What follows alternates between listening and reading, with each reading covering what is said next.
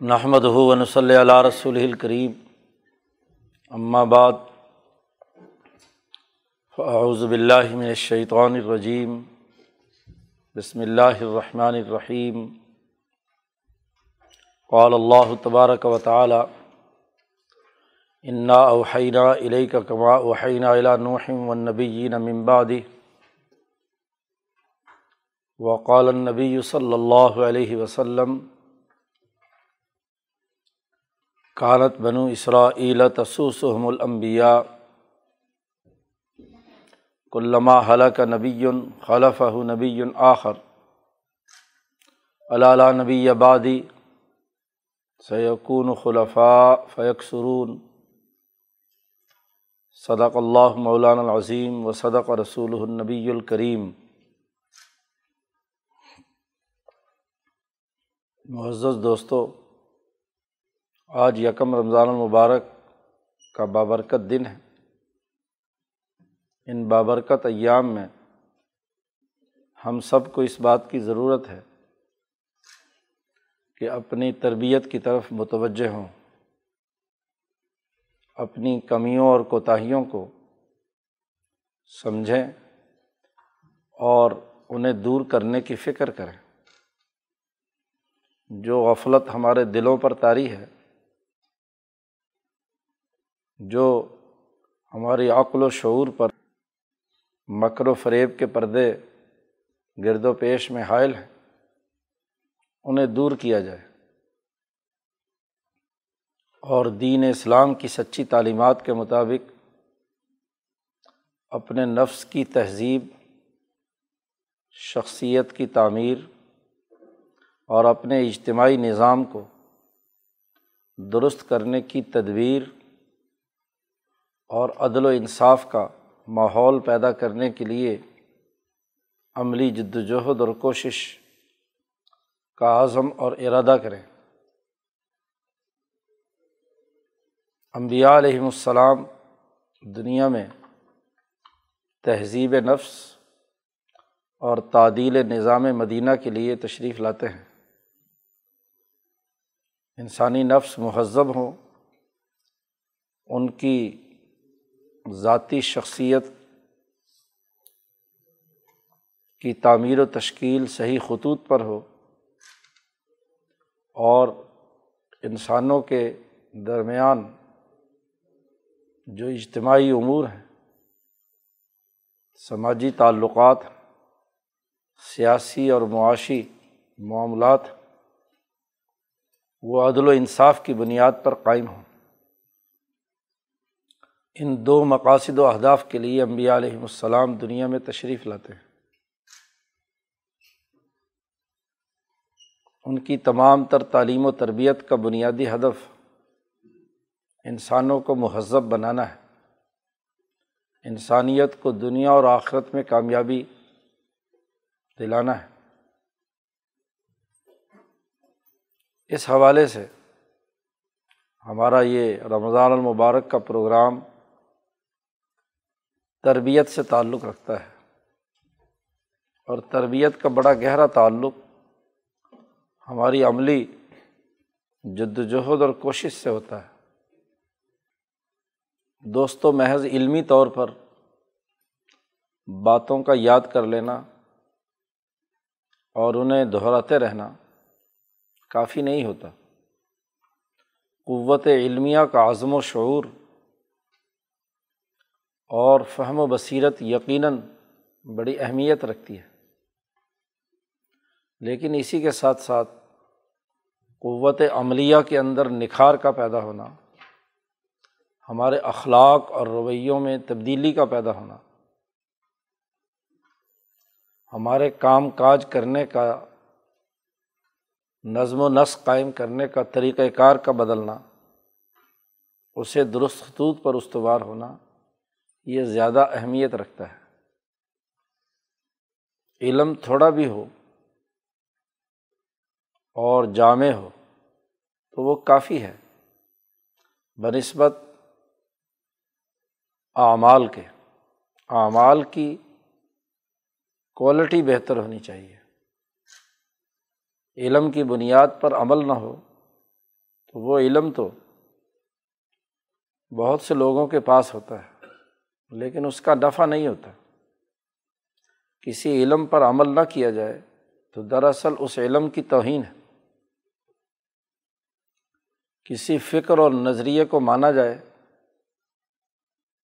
کسی عزم و ہمت کی بات کا علمی انداز و اسلوب سامنے آ جائے، لیکن اس کے مطابق ہمارے رویے نہ ڈھلیں، اس کے مطابق ہمارے اخلاق درست ہوں۔ اس کے مطابق ہمارے اعمال منظم نہ ہوں۔ تو ظاہری اور باطنی فرق ایک وقت آتا ہے کہ نفاق تک پہنچا دیتا ہے۔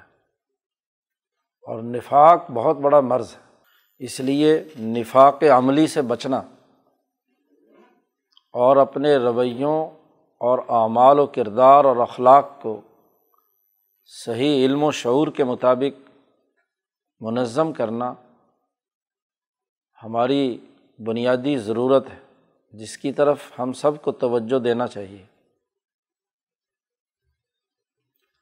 معزز دوستوں ان خطبات تربیت کا بنیادی ہدف اور مقصد بھی یہی ہے کہ ہم میں یہ احساس و شعور پیدا ہو جائے، ہمارے دلوں میں یہ عملی جذبہ بیدار ہو جائے کہ ہم اپنے آپ کو بدلیں۔ انقلابی جد وجہد میں سب سے پہلے اپنی ذات اور اپنی کردار کو بدلنے کی ضرورت ہوتی ہے۔ اگر انقلابی کردار نہ ہو تو انسانی سماج میں بھی انقلاب نہیں آتا۔ انقلابی کردار جماعت کی طاقت اور اجتماعی جد وجہد سے ہی وجود میں آتا ہے۔ اس لیے ہمیں اپنی قوت علمیہ کو بھی مضبوط بنانے کی ضرورت ہے اور قوت عملیہ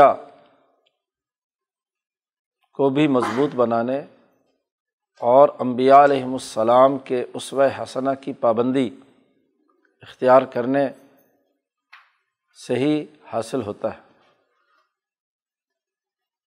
اس رمضان المبارک میں ہمارے خطبات کا بنیادی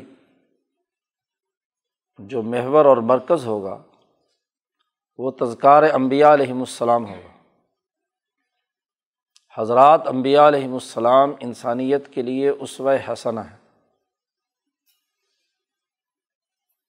تہذیب نفس اور تعدیل نظام مدینہ میں امبیا علیہم السلام انسانیت کے لیے عصو حسنہ اور نمونہ ہے اس لیے قرآن حکیم نے جا بجا امبیا علیہم السلام کے واقعات اور قصص بیان فرمائے ہیں۔ تاکہ انسانیت کے لیے وہ ایک نمونہ بنے۔ انسانیت کے لیے وہ اسوہ حسنا ہو۔ کہ امبیا علیہم السلام کی علمی اور عقلی قوت، علمی بلندی اور شعور اس نے انسانی معاملات کو کس نہج پر سمجھا اور انہیں کن خطوط پر ڈھالنے کے لیے جد وجہد اور کوشش کی۔ اسی طرح امبیا علیہم السلام کے عملی کردار کو قرآن حکیم نے واضح طور پر بیان کیا کہ کس جرت و ہمت اعلیٰ اخلاقی رویے اور اجتماعی کردار کے ساتھ انہوں نے انسانی معاشروں میں انقلابات برپا کیے ہیں۔ یہ دنیا میں انسانی تاریخ کے وہ بڑے بڑے انقلابات ہیں جو امبیا علیہم السلام کے واقعات کے ضمن میں قرآن حکیم نے بیان کیے ہیں۔ امبیا علیہم السلام تمام انسانیت کے لیے نمونہ ہے، انقلابات کے لیے معیار ہیں انسانی معاشروں کو نہ صرف اس دنیا میں کامیاب بنانے بلکہ انسانوں کو بحیثیت مجموعی آخرت میں کامیاب بنانے کے لیے انہوں نے بہت العظمی کے ساتھ انقلابی کردار ادا کیا ہے۔ معاشروں میں انقلابات برپا کیے، سماج بدلے، سیاست، معیشت، اجتماعیت، ان میں بڑی بنیادی تبدیلیاں پیدا کیں اور سب سے بڑھ کر امبیا علیہم السلام کی زبات قدسیہ سے جو انقلابات برپا ہوئے وہ یہ کہ انسانی قلوب اللہ کی طرف متوجہ ہوئے۔ کفر و شرک ظلم فرعونی اور قانونی نظام سے نکل کر اللہ وحدہ لا شریک کی غلامی اختیار کی اور اللہ کے تعلق سے انسانیت کی خدمت کرنے والے بے غرض انسان پیدا ہوئے۔ اس لیے امبیا علیہم السلام کے حوارین ان کے صحبت یافتہ صحابہ اکرام کا ایک بڑا تاریخی کردار انسانی معاشروں کے سدھار میں رہا ہے۔ انقلابات میں ان جماعتوں نے بہت اعلیٰ معیار قائم کیا ہے۔ دنیا کے کسی انقلاب میں ایسا اعلیٰ کردار نظر نہیں آتا جو حضرات امبیا علیہم السلام اور ان کے حوارین اور صحابہ اکرام نے برپا کیا ہے۔ اس لیے امبیا علیہم السلام کی سیرت مقدسہ کا مطالعہ انقلابی جد وجہد کے بنیادی عناصر کا علمی شعور دیتا ہے، عملی جذبہ پیدا کرتا ہے، فکری بلند پروازی پیدا کرتا ہے، پستی اور سطحیت سے نکالتا ہے۔ فرسودہ معاشروں کی پستی سے نکل کر اعلیٰ اور ترقی یافتہ معاشروں کے قیام کی راہ استوار کرتا ہے۔ اس لیے حضرات امبیا علیہم السلام کی سیرت مقدسہ کا مطالعہ ایک سچے مسلمان کے لیے، بلکہ انسان دوست ہر انسان کے لیے ضروری ہے۔ اس لیے کہ انسانیت معیار اور نمونے سے سیکھتی ہے۔ دنیا کے تمام علوم میں، ان علوم کے جو اعلیٰ درجے کے ماہرین ہوتے ہیں، عملی کردار ادا کرنے والے لوگ ہوتے ہیں، لوگ انہیں کی تقلید کرتے ہیں، ان کی اتباع کرتے ہیں۔ میڈیکل سائنسز ہوں، فزکس، کیمسٹری اور دیگر سائنسز سے تعلق ہو تو ان تمام میں وہ لوگ جنہوں نے اپنی عمریں کھپا دیں، ان علوم کو اوڑھنا، بچھونا، بنایا، اپنے عمل کا رخ اسی میں مہارت حاصل کرنے کی طرف کیا، وہ معیار اور نمونہ رہے ہیں۔ آنے والے لوگ انہیں کے علمی ماخذ کو، ان کے طرز فکر و عمل کو سامنے رکھتے ہیں۔ اب انسانیت کیسے کامیاب ہو؟ اور صرف دنیا ہی کی کامیابی مطلوب نہیں، بلکہ انسانی نفس جس طرح سے ایک پیچیدہ تنوع لیے ہوئے ہے، تو اس انسانی نفس کے مختلف جو مراحل ہیں، جن میں یہ دنیا ہے، موت کے بعد برزخ کا عالم ہے۔ پھر حشر کا مرحلہ ہے۔ پھر اس کے بعد حساب و کتاب ہونا ہے اور جنت یا دوزخ تک پہنچنے کا سفر ہے۔ تو ان چاروں مراحل میں انسانی نفس کی کامیابی کے معیارات کیا ہیں؟ طریقہ ہائے کار کیا ہے؟ ان کی علمی اور عملی تقاضے کیا ہیں؟ یہ حضرات امبیا علیہم السلام سے ہمیں معلوم ہوتے ہیں۔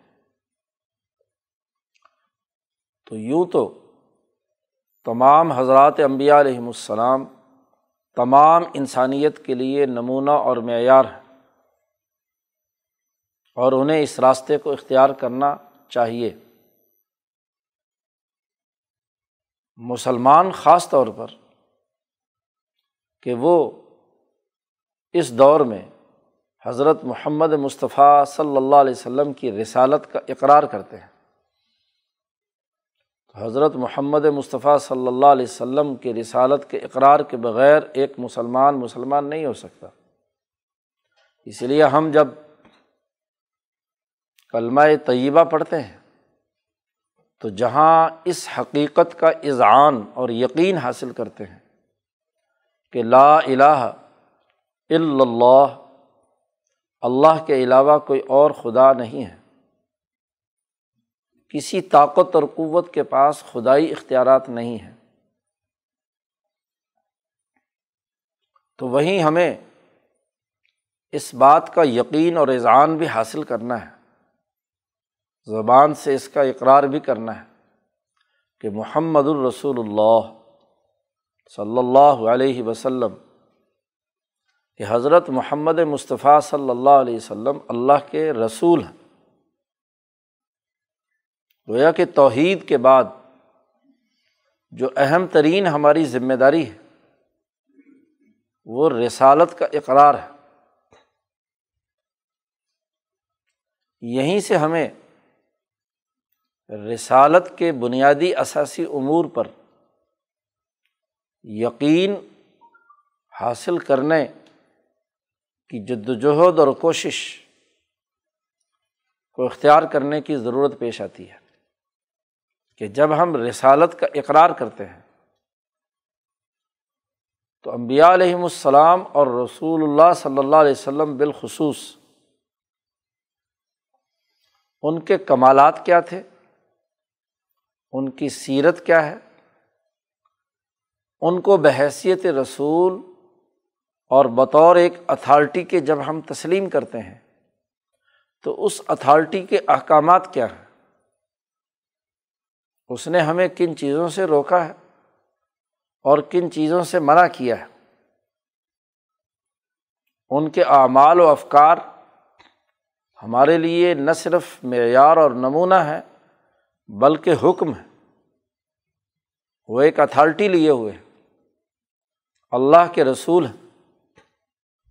اللہ کے نبی ہیں، تو نبوت اور رسالت کی معنویت سمجھنا، علمی طور پر اس کا ادراک کرنا اور عملی طور پر جن باتوں کے کرنے کا انہوں نے حکم دیا ہے، ان کے نقش قدم پر چلنا۔ یہ لازمی اور ضروری ہے۔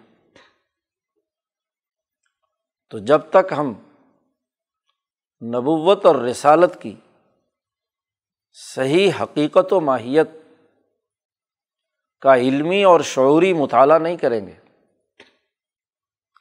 ان کے عملی کردار اور ان کے اخلاق،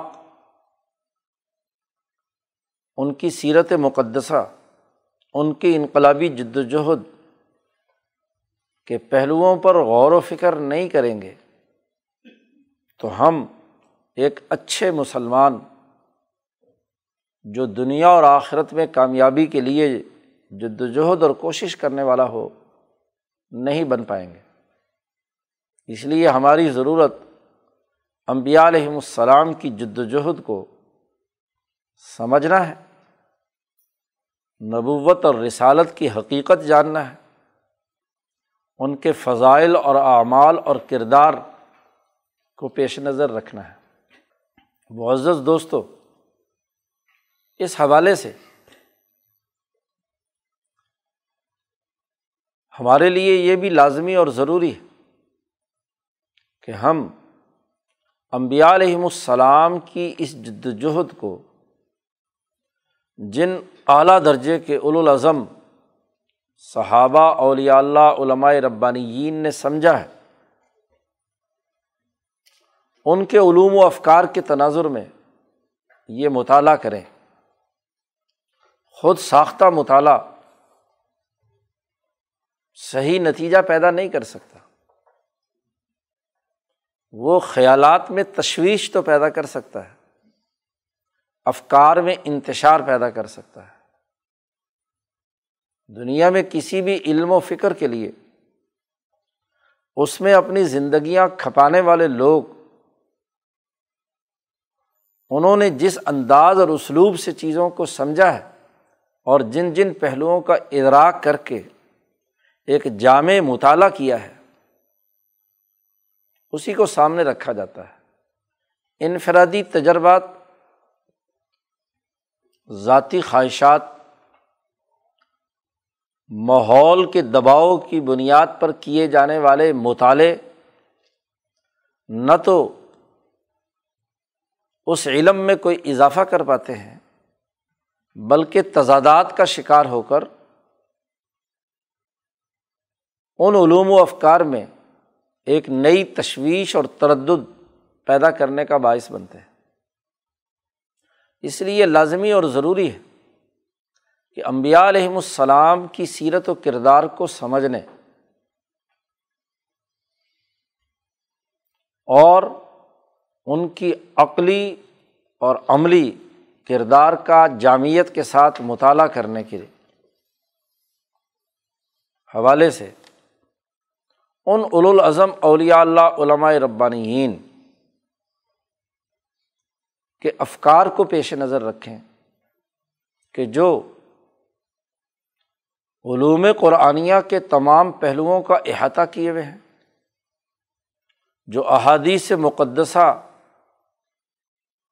میں مختلف اور منتشر سیرت سے متعلق امور کو یکجا جمع کیے ہوئے ہیں۔ جو صحابہ کرام جن کے سامنے نبی کرم صلی اللہ علیہ وسلم کا کردار رہا ہے، ان کے تاثرات و خیالات اور ان کے اقوال و آثار کا جامع مطالعہ رکھتے ہیں۔ تاکہ مفصرین محدثین فقہ صوفیہ اولیا ان کی مجموعی تعلیمات کے تناظر میں ہم امبیا علیہم السلام کی سیرت مقدسہ کا مطالعہ کریں تو یقیناً وہ ہمارے لیے رہنمائی کا باعث بنے گا۔ لیکن ایسے جامع شخصیات اور اولیاء اللہ کی مجموعی تعلیمات سے ہٹ کر ذاتی خواہشات یا غلامی کے اس ماحول میں امبیا علیہم السلام کی نبوت اور سیرت پر کی جانے والی گفتگو وہ غلامی کے اثرات سے مبرہ نہیں ہو سکتی۔ اس لیے ضروری ہے کہ اس بر عظیم پاک و ہند میں وہ شخصیت جس پر تمام مسلمانوں کا اتفاق کہ جن کے سامنے مسلمانوں کے ایک ہزار سالہ علوم رہے ہیں، میری مراد امام العمبا حضرت الامام حجت اللہ علامین ولی العالمین، حضرت الامام شاہ ولی اللہ دہلوی رحمۃ اللہ علیہ۔ حضرت شیخ الہند، مولانا محمود حسن جیسے اعلیٰ علمی اور عملی کردار ادا کرنے والی شخصیت کے یہ جملے شاہ ولی اللہ صاحب رحمۃ اللہ علیہ کے لیے ایک حجت رکھتے ہیں کہ امام شاہ ولی اللہ کو حضرت شیخ الہند نے اپنے مقدمہ ترجمہ قرآن حکیم میں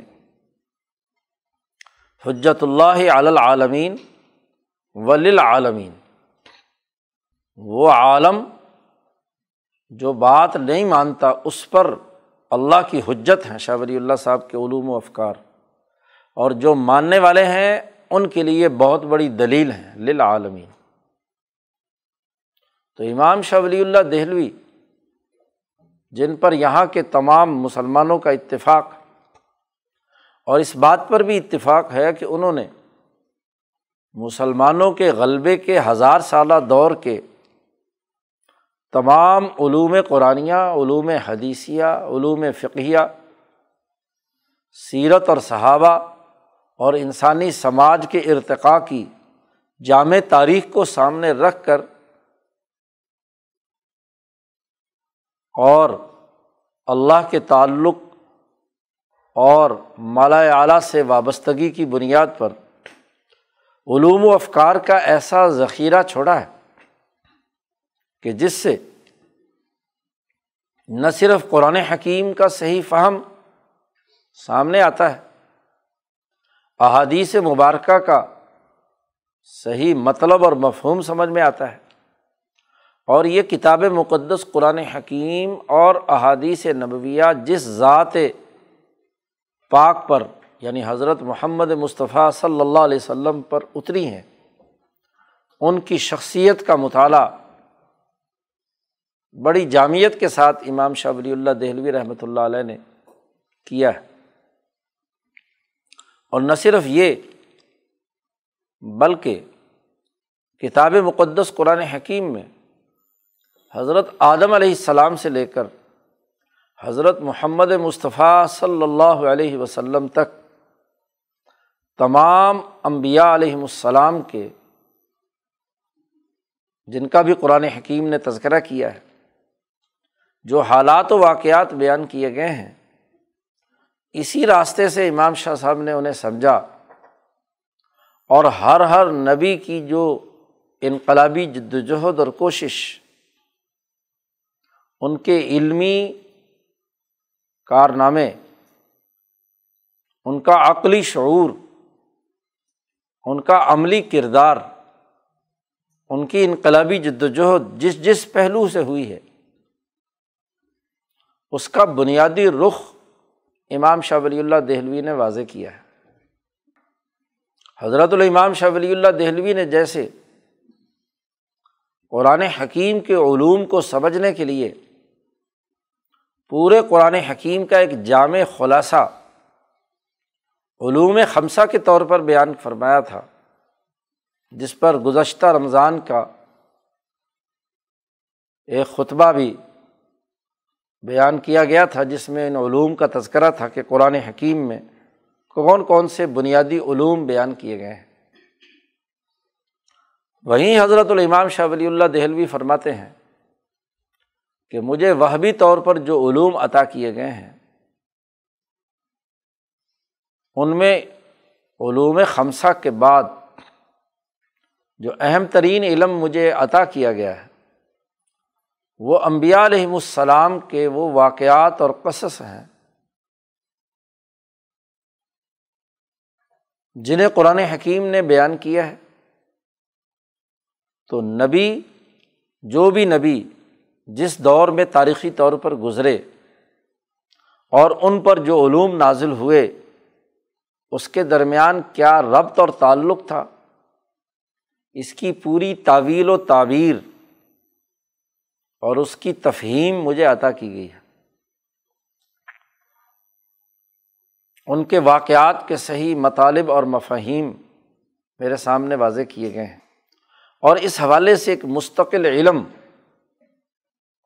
مجھے عطا کیا گیا ہے، جسے امام شاہ ولی اللہ فرماتے ہیں، علم و تعویل الحادیث فی رموزی قصص الانبیائی امبیا علیہم السلام کے واقعات میں جو اشارات اور کنایات موجود ہیں، واقعات میں جو انقلابی پہلو موجود ہیں، ان کی صحیح تعبیر و تفسیر مجھے عطا کی گئی۔ اور اس علم پر ایک مستقل کتاب شاہ ولی اللہ صاحب نے لکھی ہے تعویر الحادیث یہ کتاب بڑی جامع ہے۔ امبیا علیہم السلام کے واقعات اور قصص کو پوری وضاحت کے ساتھ امام شاہ صاحب نے بیان فرمایا ہے۔ اور پھر اس کتاب کی تفہیم کے لیے مختلف کتابوں میں تفہیمات الہیہ، بدور بازغہ، لمحات سطات دیگر جو شاہ صاحب کی کتابیں ہیں، ان میں گفتگو کی گئی ہے۔ جس سے نظام نبوت سامنے آتا ہے۔ جیسے اس پوری کائنات کا ایک مکمل نظام ہے اور اس نظام کو چلانے والی ذات اللہ وحدہ اللہ شریک کی ہے۔ پوری پوری کائنات ایک سسٹم کے تحت چل رہی ہے۔ اس پوری کائنات کے عالمگیر نظام میں ایک نظام نبوت۔ اس نظام نبوت کو امام شاہ ولی اللہ دہلوی رحمۃ اللہ علیہ سمجھاتے ہیں۔ یہ بھی ایک سسٹم ہے۔ یہ بھی ایک عالمگیر نظام ہے۔ اس کی قرار واقعی اہمیت، اس کی عظمت، اس کا بلند مرتبت ہونا اور پھر اس نظام نبوت میں سب سے آخری نبی حضرت محمد مصطفیٰ صلی اللہ علیہ وسلم کا اس کو تکمیل فرمانا، قصر نبوت کو مکمل کرنا، اور پھر نبی اکرم صلی اللہ علیہ وسلم کے نظام نبوت کے ماتحت ہی دنیا بھر کے تمام انسانوں کا اپنی تہذیب نفس اور تعدیل نظام مدینہ کے لیے کردار ادا کرنا اس کا ایک پورا مربوط نظام امام شاہ ولی اللہ دہلوی اپنی کتابوں میں بیان فرماتے ہیں۔ اگرچہ یہ مباحث بہت اونچے درجے کی علمی حیثیت رکھتی ہیں، اس کے لیے بہت علوم حاصل کرنے، بہت سے شعبوں کا مکمل ادراک رکھنے کی ضرورت ہے۔ لیکن ہم کوشش کریں گے کہ ان میں سے وہ جو عام فہم باتیں جس سے نظام نبوت کے ایسے بنیادی خد و خال ہمارے سامنے آئیں کہ جس کے نتیجے میں ہمارا فکر مہذب ہو، ہمارا ذہن منظم ہو، ہماری عقل شعور حاصل کرے اور ہمارے عملی رویے اور اخلاقی کردار درست ہو ہمارے گرد و پیش کے ماحول میں انقلابی تبدیلی پیدا ہو۔ نظام بدلے، ماحول بدلے۔ تو جو بہت اونچے درجے کی باتیں ہیں، وہ تو یہاں بیان کرنا مناسب نہیں ہے کہ ہم میں سے ہر آدمی ان چیزوں کا اس درجے میں ادراک نہیں کر پاتا۔ لیکن جو عملی چیزیں امت کے لیے لازمی اور ضروری ہیں امبیا علیہم السلام کی اتباع میں امبیا کی عظمت کا دل میں پیدا ہونا تعظیم شاعر اللہ میں سے ہیں اور امبیا علیہم السلام کے احکامات پر دل و جان سے عمل کرنا، محبت اور چاہت سے اس راستے پر چلنا، جو ہمیں یقین پیدا کرنے کے لیے عزم اور ہمت بلند کرنے کے لیے ایک واضح شاہراہ پر لے جائے۔ سلوک الا یا یقین کا سفر ہمارا پختہ ہو۔ اس حوالے سے جو اس غلامی کے ماحول اور اس فرسودہ نظام کی وجہ سے یقین کے مقابلے پر شک و ارتیاب جنون و اوہام محض اندازے اور غلط تصورات ہیں۔ وہ ہمارے ذہنوں سے نکلے اور عزم و ہمت اور یقین پیدا کرنے والے امور ہمارے دلوں میں جاگزی ہوں، ہمارے ذہن و فکر میں تبدیلی پیدا کرے اور جس حد تک ممکن ہو اپنی اپنی استعداد اور صلاحیت کے مطابق تہذیب نفس کے لیے ہم کردار ادا کریں۔ اور اجتماعی طور پر نظام میں مملکت کو درست کرنے کے لیے مثبت رخ پر اپنا کردار متعین کر سکیں۔ اجتماعی طاقت پیدا کریں، تنظیمی قوت پیدا کریں۔ اس حوالے سے یہ بات سمجھنا بہت ضروری ہے کہ دنیا میں تمام امور ایک سسٹم کے تحت چل رہے ہیں۔ سسٹم کے بغیر، نظام کے بغیر کوئی کام نہیں سر انجام پاتا۔ لوہے محفوظ، جس میں اللہ تبارک و تعالیٰ نے اس کائنات کے نظام چلانے کے امور متعین کر دیے ہیں۔ کائنات کا نظام اس کے مطابق چل رہا ہے۔ سسٹم سے ہٹ کر جب ہم انفرادی نقطۂ نظر سے چیزوں کو دیکھتے ہیں تو وہیں سے بہت سے تصورات بگڑ جاتے ہیں۔ توحید کے حوالے سے بھی امبیا کی نبوت اور رسالت کے حوالے سے بھی۔ تو پہلی بڑی بنیادی بات یہ سمجھنا ہے کہ یہ پوری کائنات، ہم جیسا ضعیف انسان جب اس کا مطالعہ کرے، تو سسٹم کے تناظر میں مطالعہ کرے۔ نظام توحید اور اس سے متعلقہ جو اثاثی امور تھے، ہم نے اس پر جو بنیادی گفتگو پچھلے رمضان کے خطبات میں کی تھی۔ اور اب اس پورے نظام میں نظام نبوت، اس کی قرار واقعی حیثیت پر گفتگو ان شاء اللہ کوشش کریں گے اس رمضان مبارک میں مکمل ہو جائے۔ تو پہلی بات تو جو ہمیں سمجھنے کی ہے وہ یہ کہ اس کائنات میں اللہ کے چار بنیادی کمالات جاری ہیں، جس پر تفصیل سے گفتگو پچھلے خطبات میں ہوئی تھی۔ سب سے پہلے کہ کائنات کا اللہ نے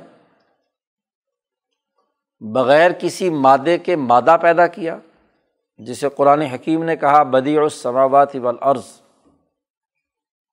ابدا جسے کہا جاتا ہے۔ دوسرا کمال بنیادی طور پر تخلیق کا تھا کہ اس مادے سے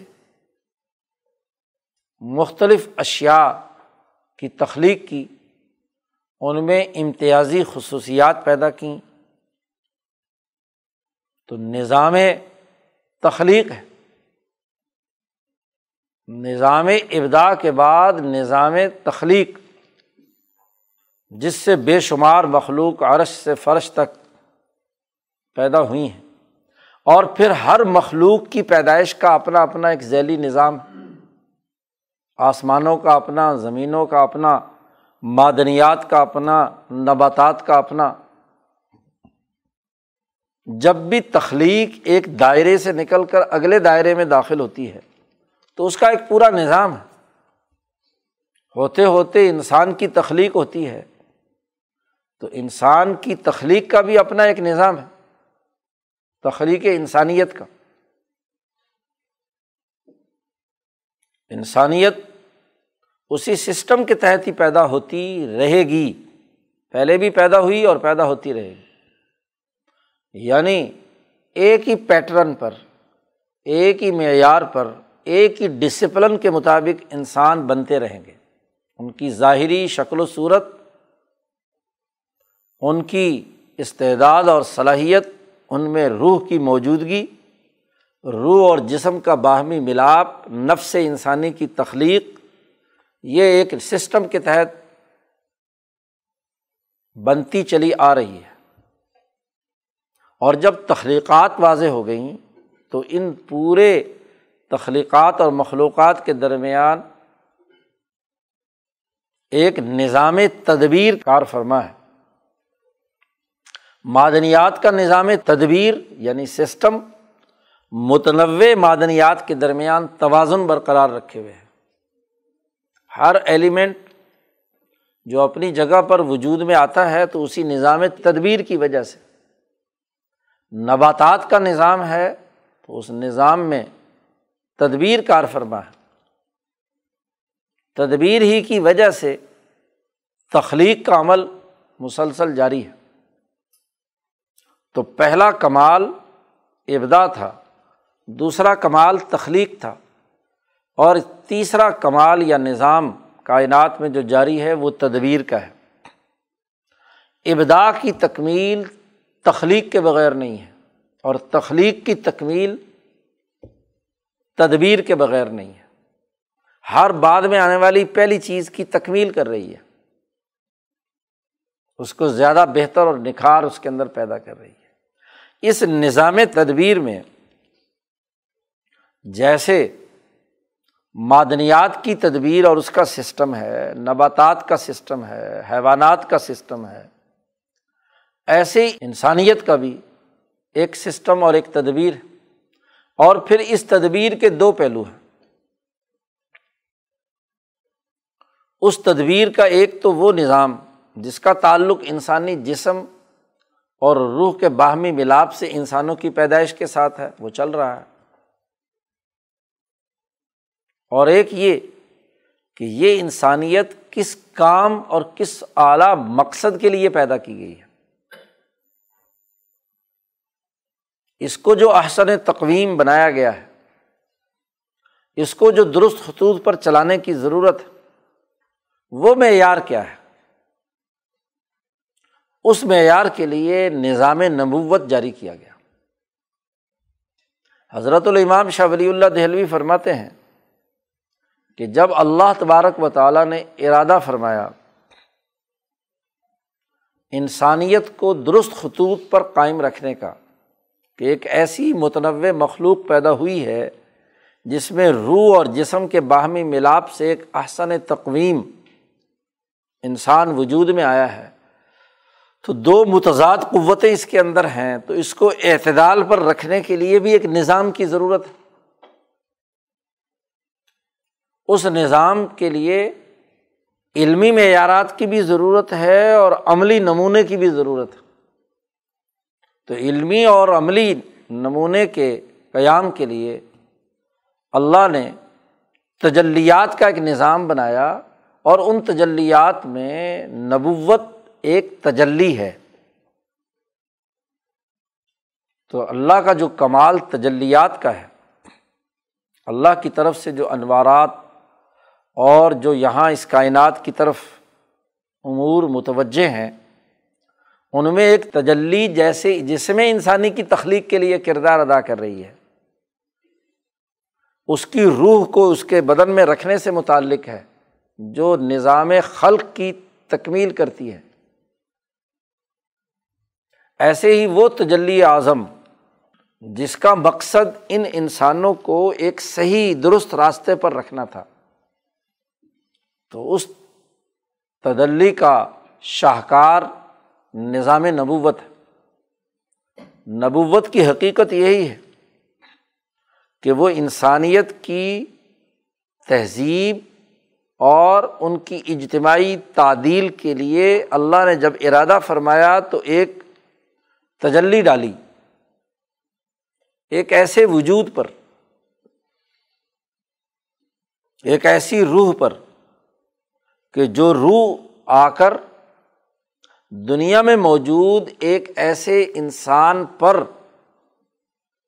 اس کا تعلق قائم ہوتا ہے، اس انسان پر وہ قائم ہوتی ہے کہ جس میں انسانی معیارات کے مطابق اس کا نفس سب سے اعلیٰ ترین تزکیے والا، اس کی فطرت انتہائی جامع اور اس کے اخلاق اعلیٰ ترین درجے کے، تام الاخلاق، اس کے اخلاق کامل اور مکمل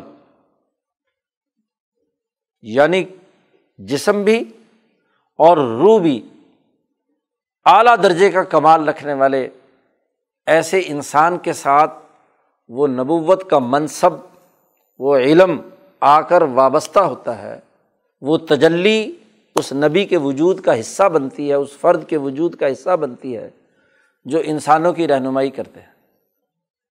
معیار اعلیٰ اخلاق کے اور اعلیٰ کردار کے۔ تو نبی میں ایک استعداد ہوتی ہے اور اس استعداد کے مطابق اللہ تبارک و تعالیٰ کی طرف سے علوم کا ایک بہت بڑا ایک نمونہ اور معیار ان کی روح پر نازل ہوتا ہے، تجلی نازل ہوتی ہے۔ تو نبی تجلیات الہیہ میں سے ایک تجلی ہے۔ کمالات اربا میں یہ آخری اور سب سے کامل ترین کمال ہے۔ یہ تکمیل کرتا ہے باقی تمام کمالات کی۔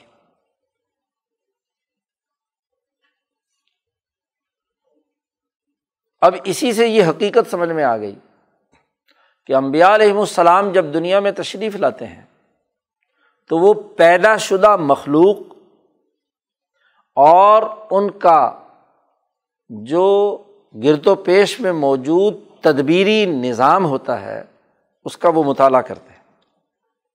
اس کی حقیقت کو سمجھتے ہیں۔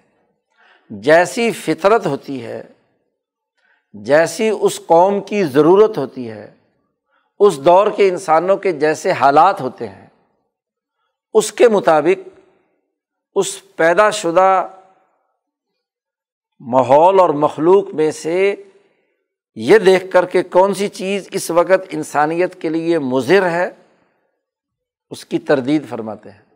اور کون سی چیز اس انسانیت کے لیے اپنے اصل انسانی حقائق اور معیار کے مطابق ہے، اس کا حکم فرماتے ہیں۔ تاکہ اپنے اپنے دور کی جو مخلوق ہے، اس کی اصلاح ہو سکے۔ تو جس دور میں انسانیت جس سطح پر یا جس حالت میں ہوتی ہے، اس حالت کے مطابق نبی آ کر اس کا علاج کرتے ہیں، اسے مہذب بناتے ہیں۔ حضرت عالم علیہ السلام سے لے کر حضرت محمد مصطفیٰ صلی اللہ علیہ وسلم تک امبیا کا تاریخی تسلسل اسی حقیقت کی غمازی کرتا ہے۔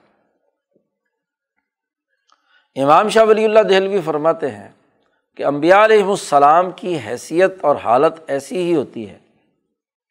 جیسے ایک طبیب ہے، طبیب جسمانی، وہ لوگوں کے جسموں کا علاج مثلاً کرتا ہے۔ تو انسانی جسم میں جیسی جیسی حالت ہوتی ہے، جو امراض پیدا ہوئے یا حالت صحت پیدا ہوئی تو جس طرح کا مرض ہوتا ہے، اس کے مطابق دوائی دیتا ہے، اس کے مطابق علاج کرتا ہے۔ اب مرض کتنی شدت کا ہے اور اس شدت کے مطابق دوائی کی ڈوز کتنی ہونی چاہیے؟ پھر اس مرض کی دوا اصل میں کیا ہے؟ تو جس میں انسانی کی تشخیص اور اس کے لیے ادویات کی تجویز پہلے ڈائگنوز کرنا اور پھر اس کے لیے نسخہ لکھنا اور پھر اس مرض کی شدت اور خفت ہلکا یا زیادہ ہونے کی نسبت سے دوائی کی ڈوز کم یا زیادہ کرنا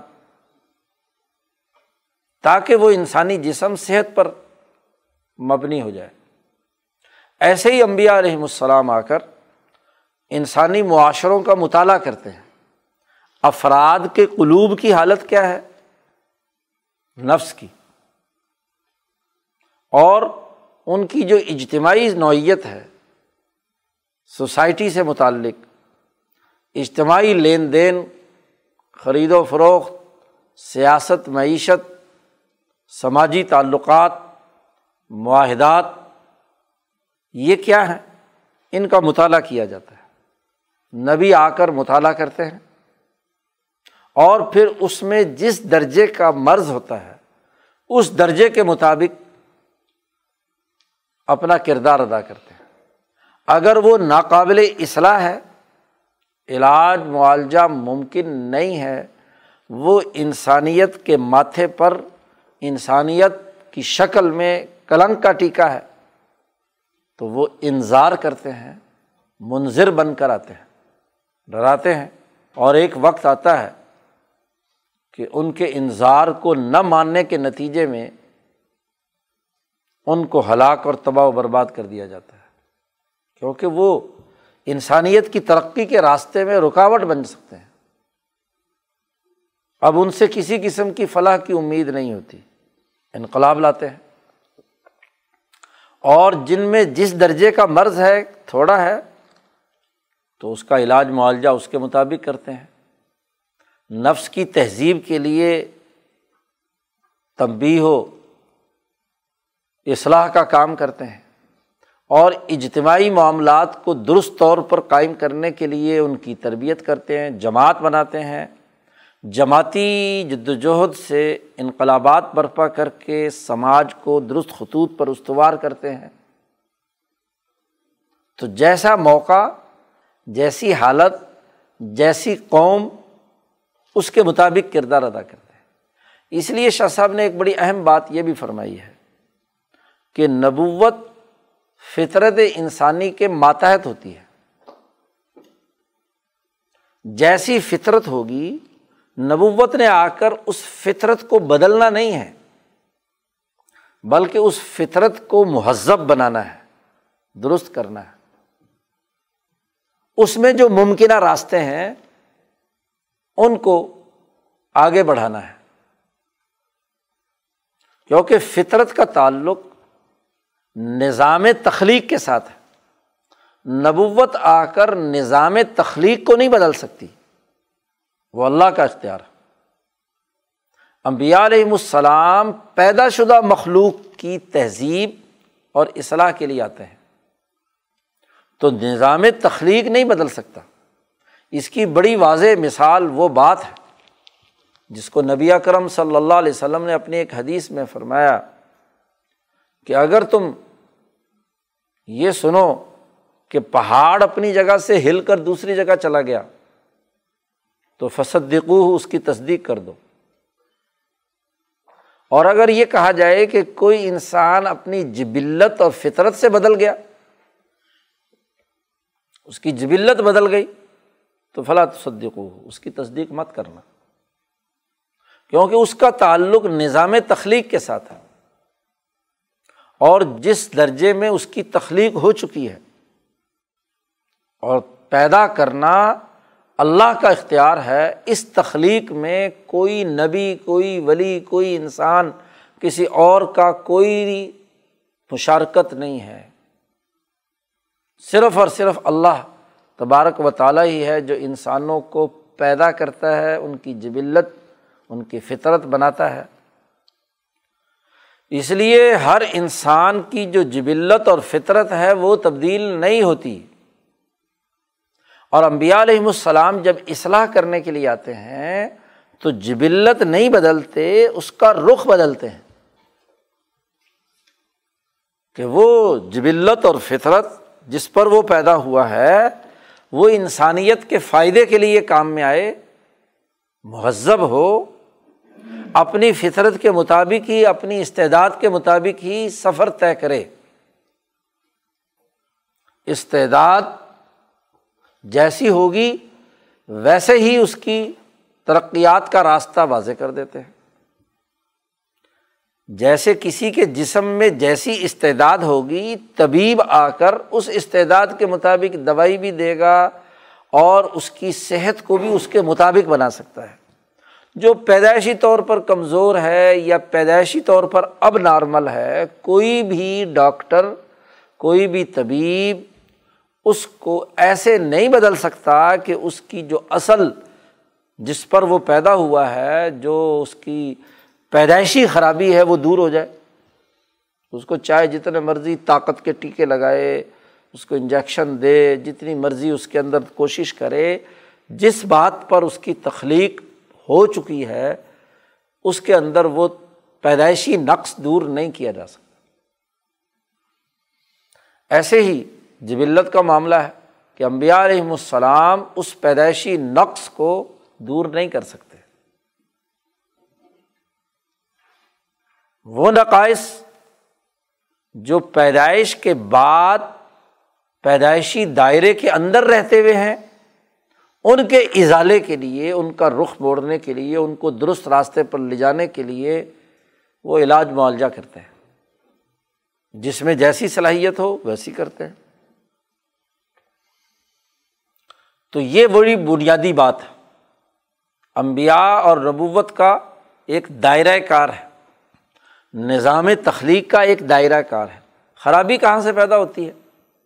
کہ جب نبی کو تخلیق کے دائرے میں دخل اندازی کا عقیدہ رکھا جائے، مثلاً بیٹا پیدا کرتا ہے تو اس کے بارے میں سمجھنا کہ شاید کوئی نبی اور ولی بیٹا دے گا بیٹی کے بجائے۔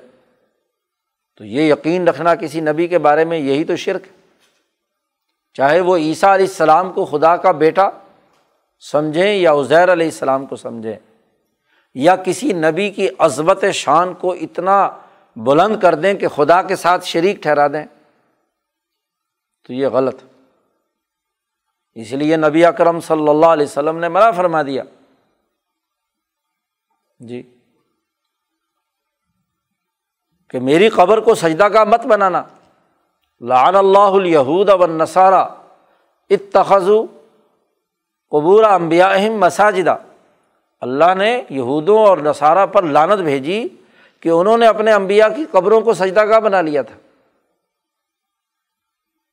تو نبوت کا جو دائرہ اور منصب ہے، وہ وہ کمال ہے، جس کا تعلق دائرۂ تخلیق میں مداخلت سے نہیں ہے۔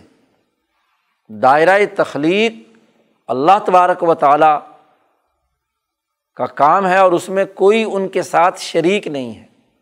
البتہ پیدا شدہ مخلوق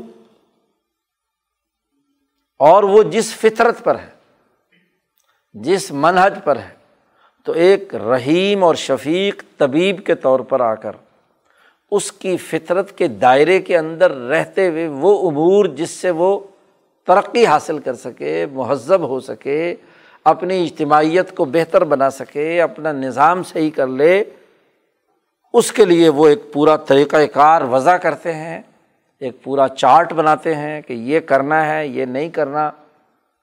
یہ عبادات ہیں، یہ اعمال ہیں، یہ اجتماعی امور ہیں، یہ اقدار ہیں، یہ اخلاق ہیں، وغیرہ وغیرہ۔ اور یہ ان کے ممنوعات ہیں، یہ اختیار نہیں کرنے۔ پورا ایک سسٹم ہر نبی اپنے دور کے مطابق اپنی اپنی قوم کی ترقی کے لیے بناتے ہیں۔ یہ وہ بڑی بنیادی باتیں ہیں جو امبیا علیہم السلام کے حوالے سے ہمارے سامنے رہنی چاہیے۔ ایک اور بڑی اہم بات جو بنیادی اور اصولی ہے، وہ یہ کہ ہر نبی جب آتے ہیں تو جس قوم میں آتے ہیں، اسی کی زبان میں ان سے مخاطب ہوتے ہیں۔ اسی قوم کا ہی فرد ہوتے ہیں۔ خود قرآن نے فرمایا کہ وما ارسلنا من رسول اللہ بلسان قومی ہی کہ ہم نے جو امبیا علیہم السلام بھیجے ہیں کسی قوم کی طرف، تو ان کی اپنی زبان میں انہوں نے گفتگو کی ہے۔ کیونکہ جب اصلاح مقصود ہے ایک قوم کی تو جب تک اس قوم کی زبان آپ نہیں سمجھتے، تو اس کے امراض کا مطالعہ کیسے ہوگا؟ ان کا علاج معالجہ کیسے ہوگا؟ آپ جو نسخہ لکھ کر دیں، وہ کسی اور زبان میں ہو، بیچارے مریض کو پتہ ہی نہیں کہ کیا لکھا ہے۔ مرض کیا ہے اور مرض کیا سمجھا ہے۔ یہ تضاد تو غلامی کے زمانے میں ہمارے اس معاشرے میں ہے نا۔ زبان بیچارے مریض کی پنجابی ہے، سندھی ہے، پشتو ہے، اردو ہے اور نسخہ لکھا جاتا ہے انگریزی میں۔ جس کو وہ بیچارہ نہ جانتا ہے، نہ پہچانتا ہے۔ اور پھر وہ نسخہ بھی لا کر اس کے پاس رکھتا ہے کہ وہ کیا دوائی دے رہا ہے۔ وہ بھی انگریزی میں پڑھ کر انگریزی میں ہی دوائی دے رہا ہے۔ یہ غلام قوموں کی عادت ہوتی ہے۔ امبیا علیہم السلام جب کسی قوم کی اصلاح کے لیے آتے ہیں، تو اس قوم کی زبان میں اس سے بات کرتے ہیں۔ اور اس قوم کی اصلاح تبھی ممکن ہوگی کہ جب وہ قوانین اور ضابطے انہیں کی زبان میں بیان کیے جائیں۔ کیونکہ اس کا مطلب تو یہ ہے کہ انہیں وہ قوانین سمجھانے ہیں۔ انہیں سمجھ میں آئے اور وہ خود اس ڈسپلن کو قائم رکھیں۔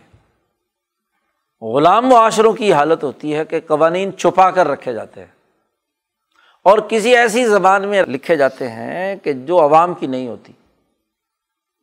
قوموں کی غلامی کا سب سے بدترین المیہ یہی ہوتا ہے، جیسا کہ ہمارے یہاں قوانین انگریزی میں، پارلیمنٹ بحث کرے گی انگریزی میں۔ جی۔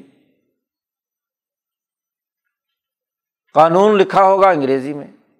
اور اردو ترجمہ بھی کیا جائے گا تو کہا جائے گا اتھینٹک وہ ہے جو انگریزی میں لکھا ہوا ہے۔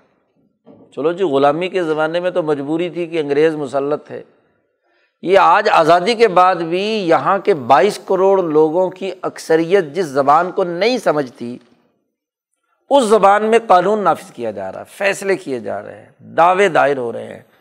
جی جواب دعویٰ دائر کیا جا رہا ہے، فیصلے ہو رہے ہیں۔ انتظامی بھی، عدالتی بھی۔ اب جس کے لیے فیصلہ کیا اس بیچارے کو تو پتہ نہیں۔ اس کے لیے ایک ترجمان چاہیے جس کو باقاعدہ فیس دے اور پھر وہ ترجمانی کیسی اور کیا کر رہا ہے۔ جس کی زبان نہیں، اس کو تو پتہ نہیں کہ کیا میرے لیے فیصلہ سنایا جا رہا ہے۔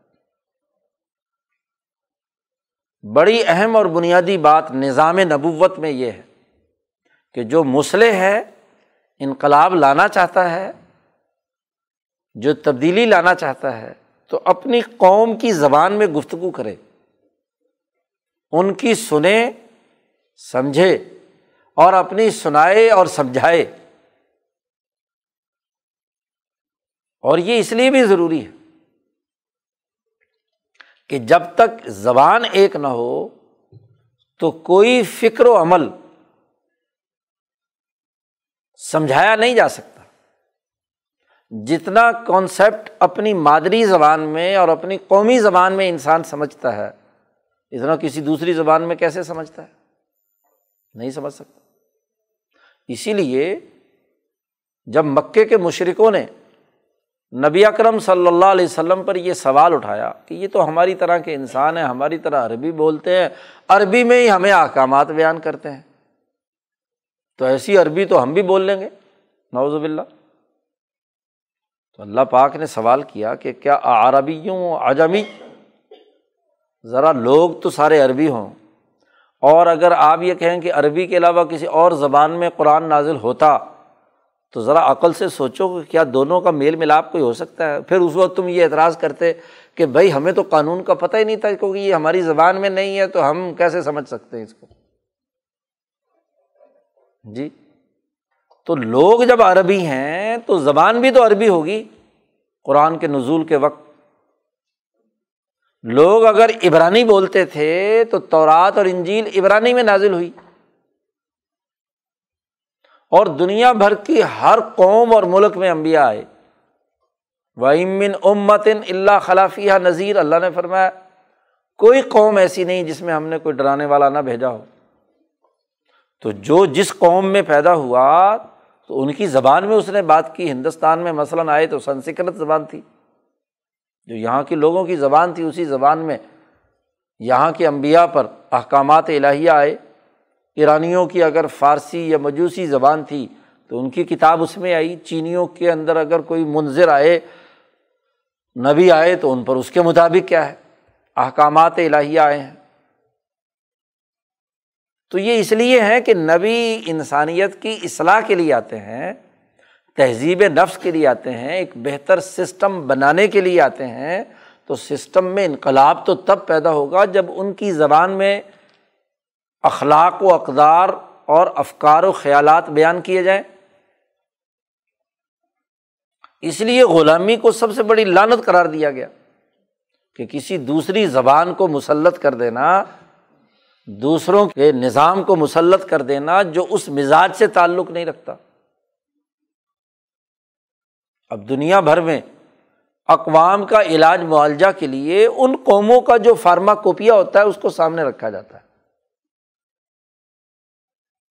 کہ وہاں کے مزاج، ماحول، وہاں کون کون سی چیزیں امراض کے علاج معالجے میں تجربات سے زیادہ بہتر ثابت ہوئی ہیں، انہیں اختیار کیا جاتا ہے۔ یہاں اب اگر برطانیہ کا فارما کوپیا اس گرم ترین علاقے کے اندر نافذ کیا جائے اور دوائیاں لکھ لکھ کر دی جائیں، صرف اس لیے کہ یہ کچھ ہمارے پاس لکھا ہوا موجود ہے اور یہاں کے معاملات کو سمجھ کر، یہاں کے امراض کو سمجھ کر، یہاں کے لیے ہاں جی نیا نظام نہ بنایا جائے تو اس سے بڑی غلامی کی بات اور کیا ہوگی؟ تو امبیا علیہم السلام کا اسوائے حسنا یہ بات واضح کرتا ہے کہ ہر قوم کے امبیا ان کی زبان میں گفتگو کرتے رہے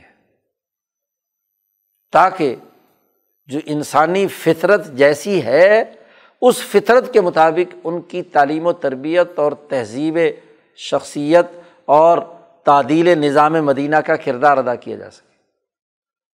تو جب ہم تخیلات کے مطابق ہاں جی قومی زندگی سے امبیا کا کردار الگ کرنے کے تناظر میں سوچتے ہیں، تو یہ غلامی کے زمانے کا کانسیپٹ ہے۔ اس کا ہاں جی قرون اولا کے زمانے کی تعلیمات سے کوئی تعلق نہیں ہے۔ ہر قوم کا ایک قومی نبی ہے۔ باقی رہی بات امام الانبیاء حضرت محمد مصطفیٰ صلی اللہ علیہ وسلم کی۔ تو آپ صلی اللہ علیہ وسلم کا جو قومی کردار ہے، اس کے ساتھ ساتھ ایک بین الاقوامی کردار ہے۔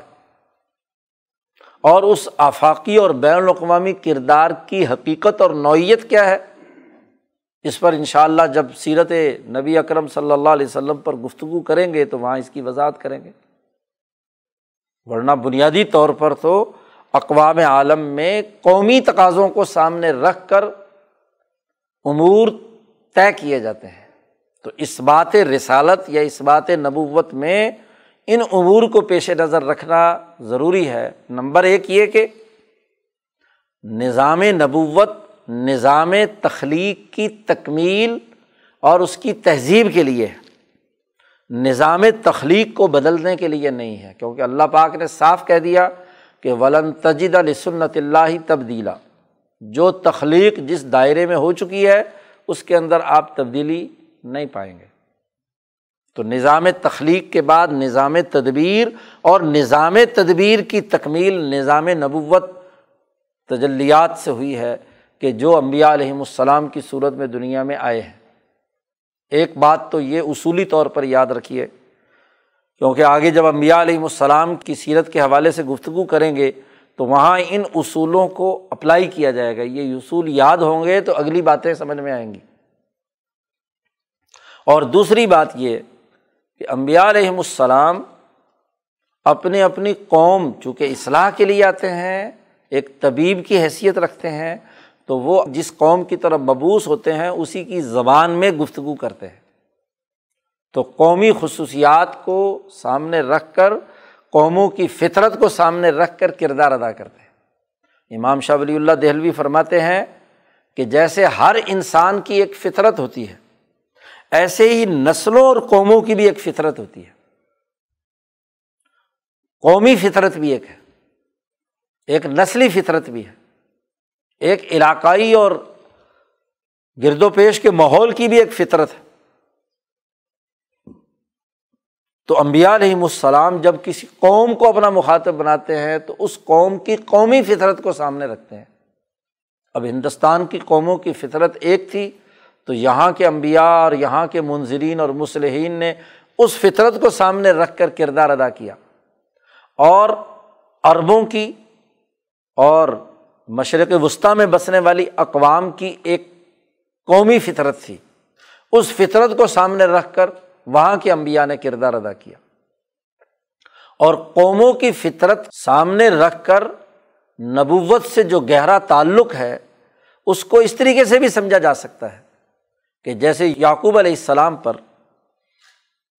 اونٹ کا گوشت کھانا حرام بنا دیا گیا، تو اس کی وجہ بیان کی کہ ان کی قوم میں، ان کی نسل میں یہ بات تھی کہ اونٹ کا گوشت کھانے سے انہیں تکلیف ہوتی تھی۔ ان کی فطرت سے اونٹ کا گوشت متصادم تھا۔ تو فطرت کے مطابق اللہ نے کہا کہ ٹھیک ہے، گوشت نہ کھاؤ۔ لیکن ابراہیم علیہ السلام کی فطرت کے مطابق اونٹ کا گوشت ہو یا گائے کا گوشت ہو۔ تو اسماعیل کی فطرت وہ تھی۔ تو اسماعیل علیہ السلام کے یہاں اور ابراہیم علیہ السلام کی باقی اولاد کے یہاں وہ تمام حلال گوشت جو اللہ نے کیے تھے وہ سب کے سب اسی طرح ہوئے۔ نبی اکرم صلی اللہ علیہ وسلم نے اسے حلال قرار دے دیا۔ تو اب دیکھو فطرت کی ساخت کی وجہ سے خود قرآن حکیم بتلا رہا ہے کہ علاج معالجے کے طور پر ایک پر ایک جانور حرام بنا دیا اور بنی اسماعیل پر اسے حلال قرار دیے رکھا۔ اب جب کل انسانیت کا دور آیا تو کل انسانوں کے لیے کیا ہے؟ جانور حلال قرار دے دیے گئے۔ وہ اپنی اپنی فطرت کے مطابق جیسے حلال چیز بھی پرہیز کے طور پر اگر کسی کی فطرت کو سوٹ نہیں کرتی تو وہ نہ کھائے۔ لیکن قطعی حرام اسے نہیں کہہ سکتے۔ جس کو گوشت اونٹ کا اچھا نہیں لگتا ہے یا طبیعت خراب کرتا ہے، حتیٰ کہ گائے کا گوشت بھی اگر کسی کے جسم پر بڑا گوشت جو ہے کوئی غلط اثر مرتب کرتا ہے تو اطبا کہتے کہ ٹھیک ہے، بڑے کا گوشت نہ کھانا، بکرے کا گوشت کھا لو۔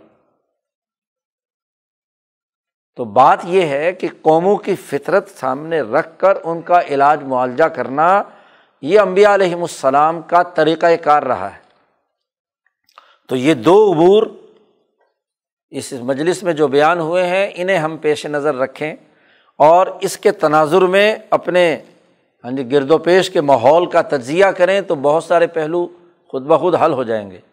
ان شاء اللہ یہ سلسلہ آگے بڑھے گا اور جیسے جیسے آگے موقع ہوگا تو ان کے حوالے سے جو مختلف گفتگو ہے وہ جاری رہے گی اور کوشش کریں گے کہ حضرت آدم علیہ السلام سے لے کر حضور اقدس صلی اللہ علیہ وسلم تک امبیا علیہم السلام کے اس حوالے سے کیے گئے فیصلے، احکامات اور ان کے اقدامات ہمارے سامنے آئیں، جس سے ہم وہ علمی اور عملی شعور اور کردار اپنے اندر منتقل کر پائیں، ان کا اسوہ حسنہ کو اپنائیں، جس سے ہم خود بھی مہذب ہوں، اپنی سوسائٹی کو بھی بہتر بنانے کے لیے کردار ادا کریں، دنیا کی کامیابی بھی حاصل ہو، اور یہی وہ اعلیٰ علوم ہیں جن کے ذریعے سے آخرت کی کامیابی یقینی ہے۔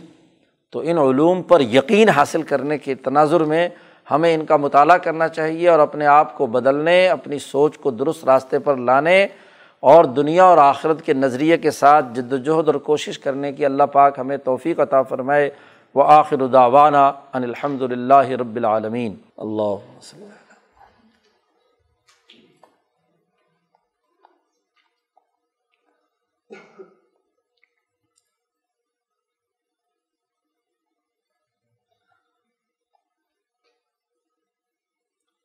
اجمائن